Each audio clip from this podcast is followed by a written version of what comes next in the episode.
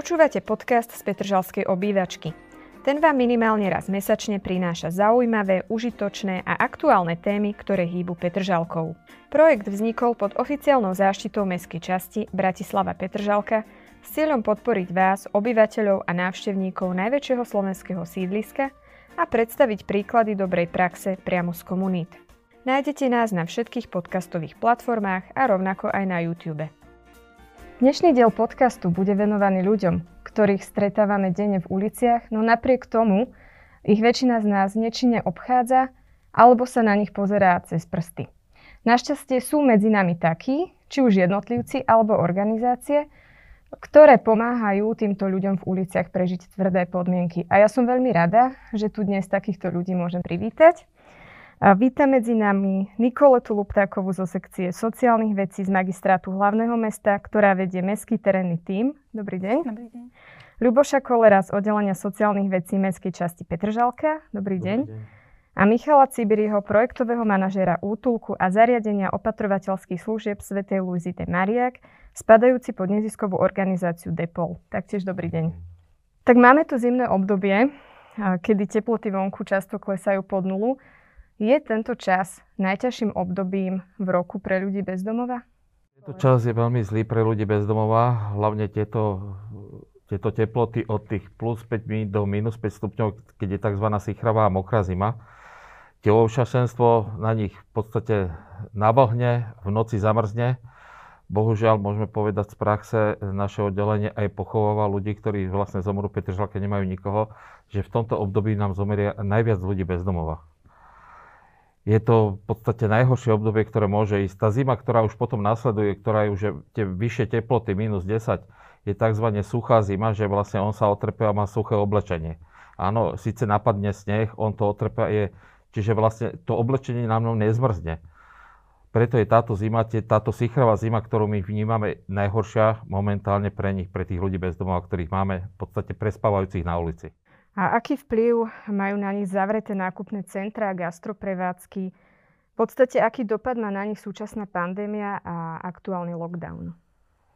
Keď môžem z vlastnej praxe, vieme, že v podstate ľudia bez domova, keď bolo takéto sichravé obdobie, sa chodili schovať alebo zohriať do týchto nákupných centier, do týchto prevádzok, kde mohli vlastne byť aspoň chvíľu cez deň v teple. Tá pandémia nám spravila to, že vlastne tieto nákupné centra sú za, zavreté a ľudia bezdomova, aj keď v podstate prežije tú noc, zostáva zase len na tej ulici, zase tej zime, v tej Sichravej, kde zase tie veci zase navalhnú a v noci, jak som už hovoril, zase to mrzne, tak je to pre to, to najhoršie obdobie a momentálne zostáva týmto ľuďom bezdomova jedine sú tu niektoré zariadenia, denné stacionáry, ako má Vagus Domec, alebo potom už sú to železničné stanice, či už Petržalská alebo hlavná stanica, kde sa ľudia vlastne v tomto čase kumulujú. Teraz otázka na vás, pani Luptáková. Organizuje magistrát v tomto predvianočnom čase nejaké dobročinné aktivity, napríklad zbierky oblečenia, alebo podporujete ľudí bez domova finančne alebo jedlom? Určite ešte by som sa rada vyjadrila aj k tejto téme, že tiež to vnímame, že to zimné obdobie je veľmi náročné.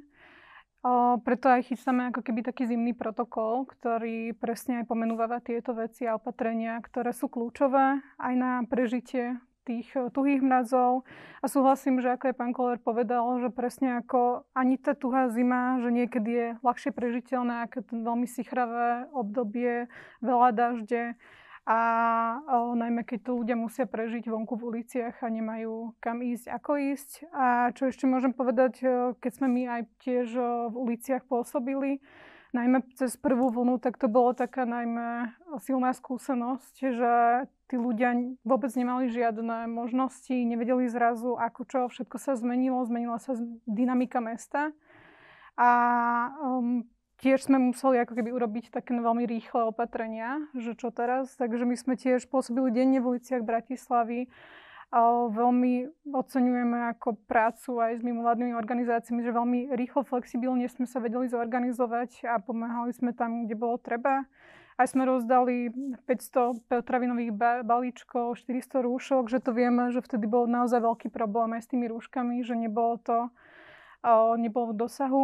A čo sa týka ako tých zimných opatrení, ktoré teda chystáme alebo na ktoré sa aktuálne mesto zameriava, tak za nás, za Mestský terénny tým, už aj teraz sme v uliciach Bratislavy. Aktuálne my zastrešujeme hlavne Staré mesto. Je to aj na základe dohody s mimovládnymi organizáciami, aby sme naozaj, že my vnímame, že sme doplnková služba a tu to gro práce určite, že odvádzajú mimovládne organizácie, takže aj preto máme tie lokality rozdelené, aby dávali zmysel, aby sme dokázali pokryť teda všetkých aj efektívne účelne. My teda máme trikrát do týždňa aktuálne terénne služby distribučné, kedy, čo to znamená tá distribučná, tak poskytujeme ľuďom bezdomova spacáky, deky, ponožky, naozaj taký ten materiál, ktorý je kľúčový a mm, ktorý je aj mnohokrát, že tie ponožky potrebujete že veľa kusov, hej, že snažili sme sa to tiež nastaviť aby to dávalo zmysel. Tiež nechceme pôsobiť teda veľa neporiadku, ale zastršiť, zabezpečiť ľudí, ktorí sú v uliciach. Takže táto naša práca už prebieha, aj bude prebiehať cca mm, do konca februára, že to veľmi závisí aj od predpovede počasia. A okrem teda toho mestského terénneho týmu, ktorý ja zastrešujem, tak o, mesto taktiež robia iné aktivity. Takže tam spolupracujeme úzko aj s mestskou policiou. Je veľmi dôležité, aby sme mali teda aj tie oči mimo nás. My nevieme teda pôsobiť v noci alebo cez víkendy, takže preto sa snažíme naozaj sa navzájom vzdelávať, aby sme zistili, kde sú tie medzery, aby sme vedeli naozaj veľmi dobre zareagovať aj na situácie, kedy ľudia podcenia tú zimu, že mnohokrát aj ľudia si tak povedia, že a, nie, nie je taká zima, že to, to sa dá ešte vydržať, ale niekedy možno o tretej ráno už, už o, to nie je realita a zmení sa to, možno aj zhorší sa počasie. A je dôležité, aby sme vtedy vedeli teda podchytiť o, aj týchto ľudí bez domova, a potom na toto naviaže aj služba o, krízový noclah, ktorý by sme tiež chceli spustiť. Je to nejaký plán. O, zastrčili by sme cca 50 miest a tiež je to ako doplnková služba o, pri noclahárni. Um, cieľom je hlavne to, že sú stále ľudia v teréne, ktorí o, buď už sa nevedia dostať o, k nejakému ubytovaniu, alebo teda nevedia sa premiestniť na to ubytovanie. Sú rôzne o, dôvody, prečo sa to deje. A vtedy ako ten krízový noclah môže byť veľmi dobrou alternatívou. A okrem teda krízového noclahu a spolupráce, samozrejme už ten, to krízové opatrenie alebo ten krízový protokol, my to tak nazývame, že zimný protokol, tak plánujeme s mimovládnymi organizáciami aj so všetkými účastníkmi, ktorých som už pomenovávala, aby tá pomoc bola čo najviac zosúladená. Máte zriadenú aj nejakú kontaktnú linku, kde sa môžu obyvateľe obrátiť v prípade, že chcú napríklad prispieť tým oblečením? Za nás um, nemáme ako keby linky pomoci, ale linky pomoci zastršuje, zastršujú mimovládne organizácie, ako napríklad aj Vagus, aj Stopa, na ktorých sa dá obrátiť. My sme preto aj spracovali taký komplexný článok, na koho kedy sa dá obrátiť. Aj to zverejníme v časopise IMBA. Už sa to dá aj nájsť, či už na internete, alebo aj je to v tlačenej forme. Okrem toho tam máme samozrejme aj iné formy pomoci, že určite vyzývame k tomu aj ľudí, aby volali aj v prípade potreby mestskú políciu, ak nevedia ako inak, na 159 ak sú tam už nejaké možno iné zdravotné ťažkosti, ktoré vie aj ten človek pomenovávať, alebo to vidia o, na verejnosti ľudia, tak samozrejme 155 o, Takže to určite za nás. A na krízový noclách samozrejme je prístupné o, telefónne číslo, ale to pre mimovládne organizácie, pre mestskú políciu, ktorí tiež vedia už.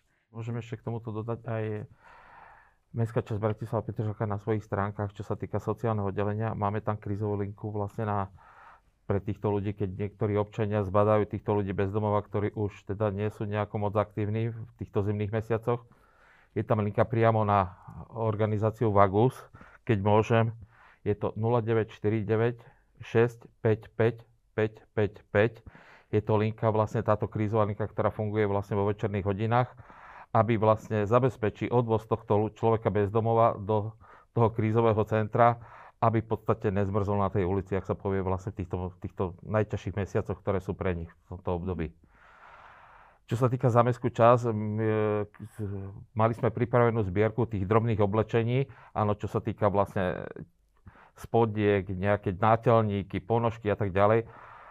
E, mali sme to naplánované, že to budeme robiť cez denné centra, ale bohužiaľ tento lockdown a táto kríza nám to zastavila, lebo nechceme už ďalej vlastne ešte viac nejako zhromažďovať ľudí, aby sa zhromažďovali v týchto našich denných centrách, ktoré sú aj tak momentálne kvôli tomuto zavreté.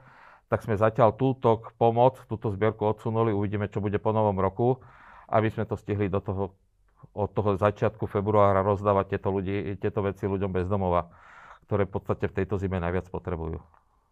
Pán Sibiri, vy ste vedúcim a projektovým manažérom útulku Svetej Lúzy v Bratislave. V čom spočíva činnosť tohto útulku? Na čo je zameraný prioritne? Útulok Svetej Lúzy je unikátne zariadenie a slúži chorým ľuďom bez domova a našimi klientmi sa stávajú ľudia, ktorí sú zväčša prepustení z nemocnice a s vážnym zdravotným stavom a nemajú kam ísť. Takže my sa zameriavame na týchto ľudí a poskytneme im ubytovanie, 24-hodinové opatrovateľskú starostlivosť, starostlivosť zdravotnej sestry a sociálnych pracovníkov. A našou víziou je týchto ľudí posunúť, trošku zastabilizovať zdravotne, sociálne a posunúť do nejakého stabilného bývania do nejakej stabilnejšej budúcnosti. Väčšina tých našich klientov už je značne v zlom zdravotnom stave, takže najčastejšie končia v nejakých domovoch sociálnych služieb alebo domovoch seniorov alebo špecializovaných zariadeniach. Uh-huh. A ako sa ľudia bez domova vôbec m, dozvedia o tom, že majú takúto možnosť? Nás najčastejšie kontaktujú buď sociálne sestry z nemocníc, keď im nastane tento prípad, alebo kolegovia z mestských častí, ktorí eh, riešia umiestnenie ľudí následne. Oni v nemocnici udajú adresu, majú byť prepustení a nevedia udať adresu a často až veľmi neskoro dajú vedieť, že potrebujú riešiť tento problém. A ako dlho môžu u vás zotrvať títo ľudia? Ten čas nie je stanovený nejakou hornou hranicou, všetko záleží od toho zdravotného stavu klienta a spolupráce. Zväčša klienti sa u nás zdržia niekoľko mesiacov, rok, rok a pol. Trvajú čas, dokiaľ vybavím umiestnenie v nejakom trvalom zariadení. Váš útulok spadá pod mm, neziskovú organizáciu DEPOL. Máte aj vy momentálne rozbehnuté nejaké projekty na pomoc ľuďom bez domova? Áno, samozrejme. DEPOL Slovensko prevádzkuje známu noclaháreň pri letisku s kapacitou 200 ľudí Máme dva útulky, máme ošetrovňu pri prezidentskom paláci, máme integračný projekt, máme komunitné organizovanie a máme streetwork v Dubravke, Karlovke. Takže to sú naše projekty, ktoré e, pôsobíme v Bratislave a konkrétne teda zima je to obdobie, keď e, pravidelne spúšťame našu zimnú kampaň.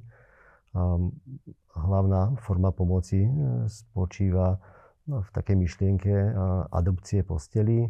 Je to akoby fiktívna adopcia nejakej postele, ktorá má pridelený nejaké meno, nejaký príbeh a pomocou tejto adopcie môžete prispievať na chod jednotlivých zariadení, ako je napríklad nášho útulku. A ľudia takouto formou môžu prispieť na ten bežný chod, zabezpečiť tým pádom financovanie, nákup čistiacich prostriedkov, potravín, všetkých e, zdravotníckých e, liekov, zdravotníckého materiálu.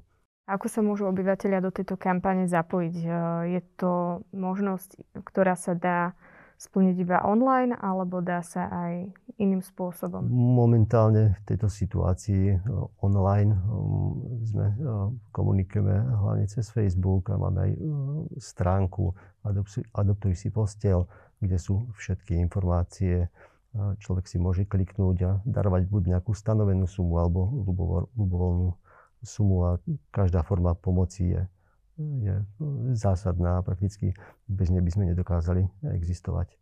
Spomenuli ste street work.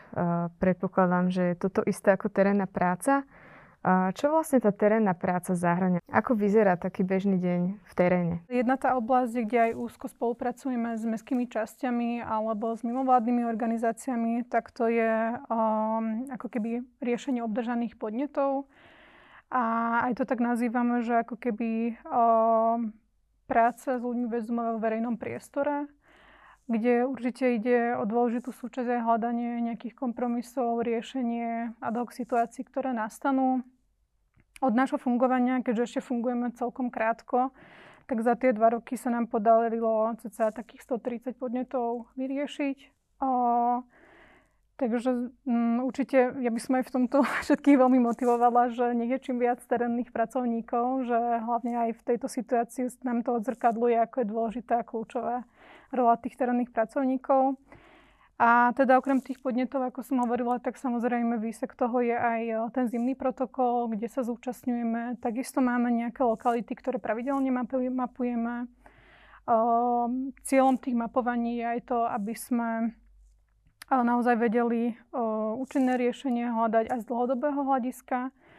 Takže to sú také základné. A za nás ako keby, že taký jeden klasický deň vyzerá, že o, tí terénni pracovníci sa prezlečú do svojich označených oblečení a na základe dohody, ako stretávame sa v teréne, či už aj mm, mnohokrát sa nám deje s nejakými inými účastníkmi, ktorí sa podielajú na tom podnete, je veľmi dôležité, aby, aby sme sa aj sieťovali aj v rámci toho úradu a tým ako keby aj tú flexibilitu samozrejme podnecujeme.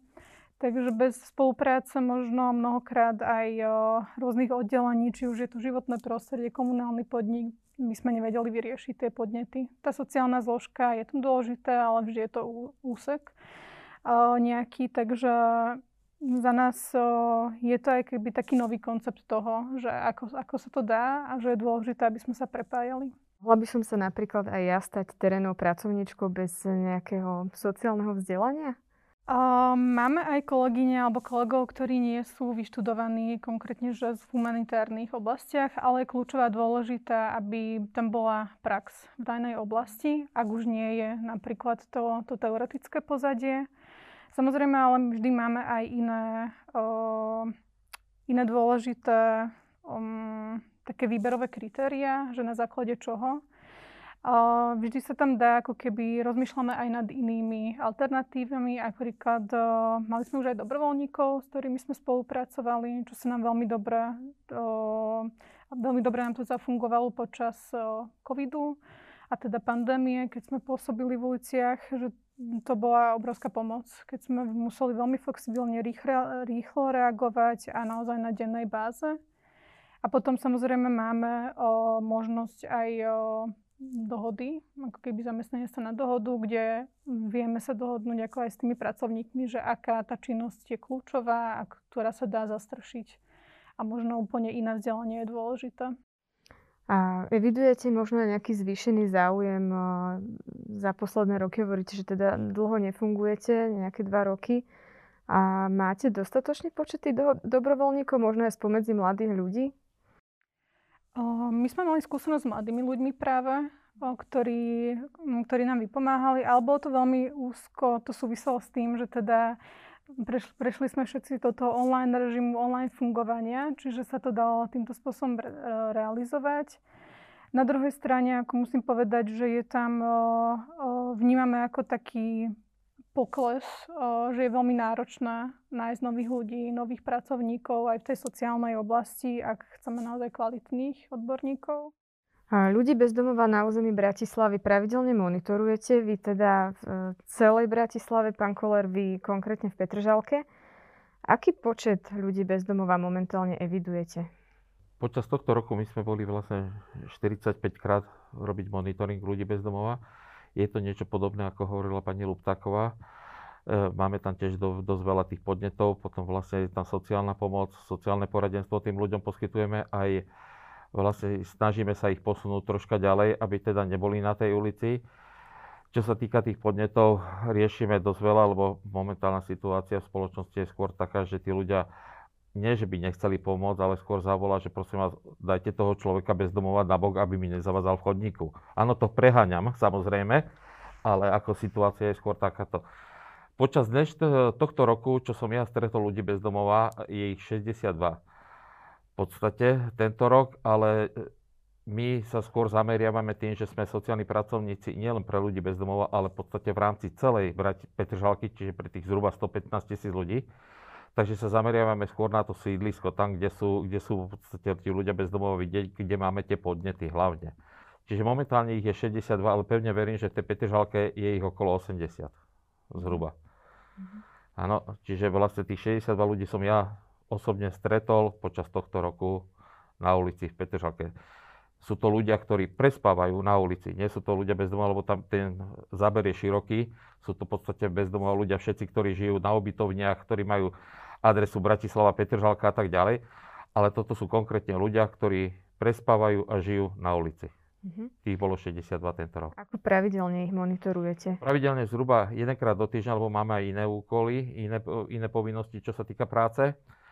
A my tiež spolupracujeme úzko s Mestskou policiou, lebo tieto monitoringy vykonávame s Mestskou policiou a snažíme sa teda aj sledovať ich zdravotný stav, čo sa týka posunúť ich niekam. Voláme niekedy, niekoľkokrát sme volali sanitku, aby prišla ošetrila týchto ľudí, lebo veľa z nich má dlhy na sociálnej poisťovni, na zdravotnej poisťovni a vlastne ten, tie problémy sa kumulujú, čiže vlastne oni sú bohužiaľ čo sa týka zdravotnej, zdravotnej opatery, len záchrana života a potom aj z nemocnice ich posielajú preč. Áno. Uh-huh. Čiže vlastne on nevychádza z nemocnice vyliečený, len zachránený, čo sa týka života. Preto potom úzko spolupracujeme s pánom Cibirim a so Svetou Luizou, kam vlastne týchto ľudí niekedy posúvame. Je ich tam zopár aj cez Petržalky ktoré majú vlastne Svetej Luze a potom už následne sa snažíme aj spoločne niekedy distribuovať do tých sociálnych zariadení. Ste v podstate aj z časti odpovedali na moju ďalšiu otázku, že ako sa najčastejšie ľudia ocitnú na ulici. Zdá sa, že nie je to úplne ťažké, či už z dôvodu dlhov alebo zdravotného stavu. Je to veľmi jednoduché, by som povedal, ocitnúť sa na ulici. Keď si zoberieme príklad nejako 57-ročného rozvedeného muža, ktorý má v Petržalke garzonku, táto pandémia tomu nepomohla, stratí zamestnanie. Pre nového zamestnávateľa už je starý, čiže pol roka vydrží ako tak, lebo dostáva z úradu práce dávku nezamestnanosť, čo je nejakých 60% jeho príjmu. Potom prechádza na dávku hmotnej núdzi, keď má byť napísaný na seba, je to okolo tých 120-130 eur. Prvé, čo spraví, nebude platiť byt. Áno, aby sa najedol. Po nejakom roku, roku a pol na tom byte je taký veľký dlh, že dojde k tomu vysťahovaniu a ocitá sa na ulici. Prvého pol roka sa bude snažiť dostať naspäť, bude hľadať brigády, bude všetko možné robiť, aby sa dostal. Ak sa mu to nepodarí, prepadne alkoholu, lebo viem pochopiť tých ľudí na ulici, že vlastne pije kvôli tomu, aby ten deň nejako prežil, aby na ňo zabudol, aby to mal za sebou. Čiže vlastne ten alkohol je až sekundárna forma, nie je to primárna forma, že prečo stráca byt. Prečo stráca, prečo sa ocita na tej ulici. Skôr sú to nejaké e, strata zamestnania, strata bývania, nejaká dlhová kríza, v podstate sú tam exekútorský kolotoč a z nejakého, z nejakého dlhu, čo treba ho chytil revizor, z 50 eur sa to môže vyspahať na 200-300 eur a už nie je schopný plácať. Mhm. A keď to dostane exekútor, už ani on potom počase nechce robiť oficiálne, lebo mu exekútor zoberie 3 čtvrte platu. Tak sa snaží robiť čierna práca a je to a za chvíľku sa ocitá na ulici a už tej cesty naspäť je veľmi ťažká a zdlháva. Ešte mhm. dlhšia, ako sa dostať na ulicu. Čiže je pre nich náročné potom zaradiť sa naspäť do bežného života. By som povedal, je to veľmi náročné. Odborníci tvrdia, že ak je niekto na ulici rok, naspäť to trvá dva roky, dvakrát tak dlho. E, neziskové organizácie majú nejaké programy na návrat ľudí bez domova do bežného života má to vlastne stopa, má to Vagus, je to medzimesto, kde vlastne poskytujú informácie, ako sa zbaviť dlhov, prvé bývanie, krízové bývanie a potom vlastne následne vlastný byt. Niečo v tomto programe pripravuje aj e, Ministerstvo práce, sociálnych vecí a rodiny.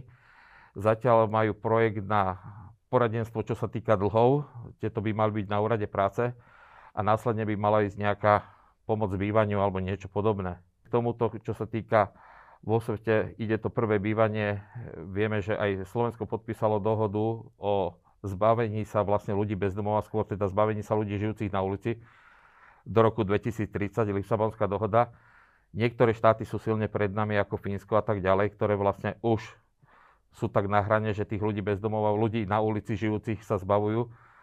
Len neviem, či táto spoločnosť momentálne je pripravená na to, aby náš štát alebo nejaké mesto, štát pridával byty ľuďom bezdomova.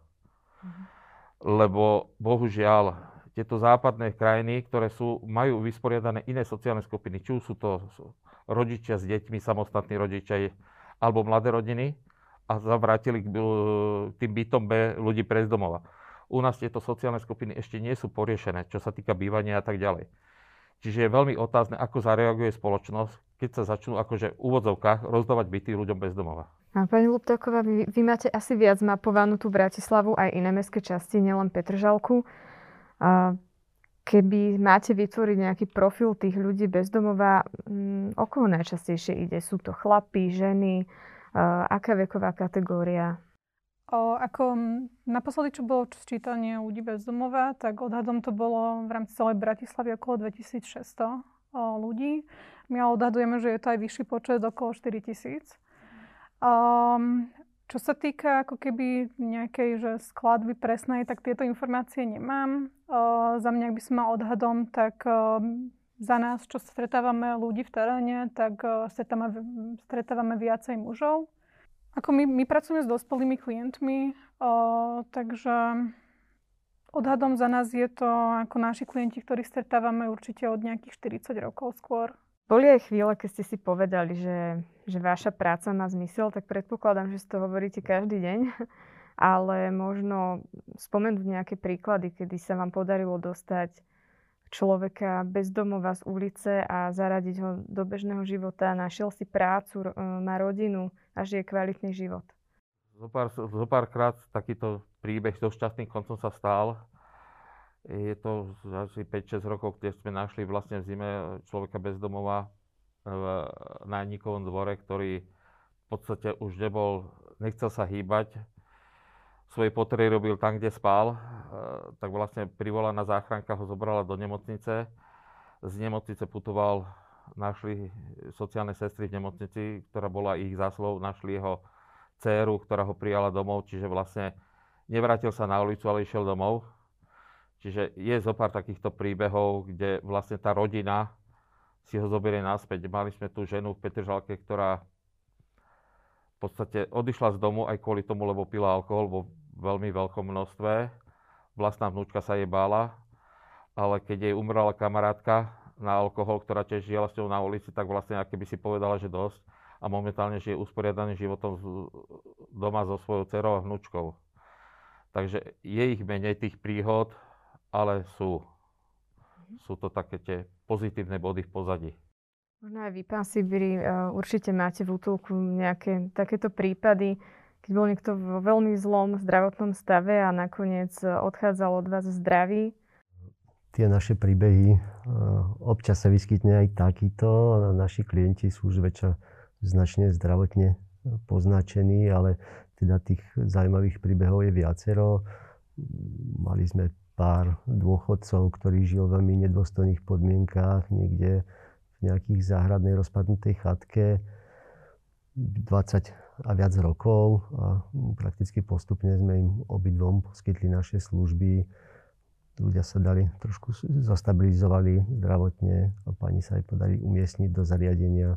Takže možno pre nás to neznie až tak úplne happy endovo, ale pre tých ľudí je to obrovský posun, že naozaj, že z tých podmienok, kde si vonku v takom veku eh, prejsť do stabilného bývania, kde človek je pravidelne sledovaný lekármi, dostáva lieky, má istotu, bezpečie, je to veľký posun.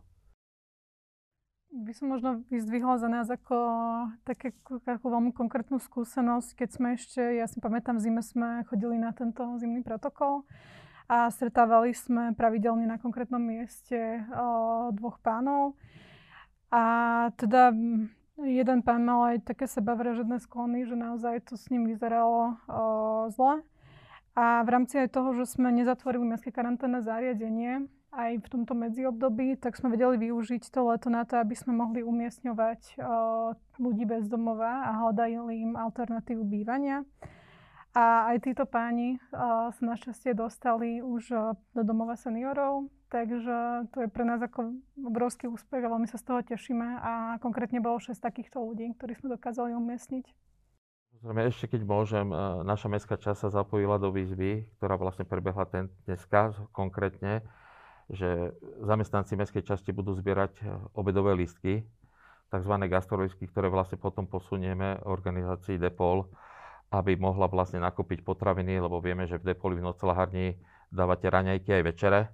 Čiže aby sme aj vám takto nejako pomohli s tou stravou, pre tých zhruba teraz tá zima ide tých 200-250 ľudí, ktoré tam vlastne noc čo noc budete mať asi zrejme.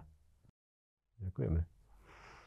S podobnou iniciatívou som sa stretol aj e, zamestnanci Národnej banky Slovenska, tiež zbierali gastrolistky. A mm, takže zapája sa aj určite veľa firiem, ktoré pomáhajú. Dobre, ďakujem veľmi pekne za vašu ochotu prísť eh, a v podstate dať nám návod eh, našim poslucháčom a divákom, že ako môžu aj oni priložiť ruku k dielu, hlavne v tomto období, kedy sa priam žiada robiť dobré skutky. No a vám želám už len krásne a ničím nerušené pokojné sviatky, hlavne veľa zdravia a nezabúdajme na ľudí okolo seba. Dovidenia. Ak sa vám dnešný diel podcastu z Petržalskej obývačky páčil, Neváhajte nám dať odber vo vašej obľúbenej podcastovej aplikácii. V mene Mestskej časti Bratislava Petržalka vám ďakujeme, že sa zaujímate o veci verejné spolu s nami.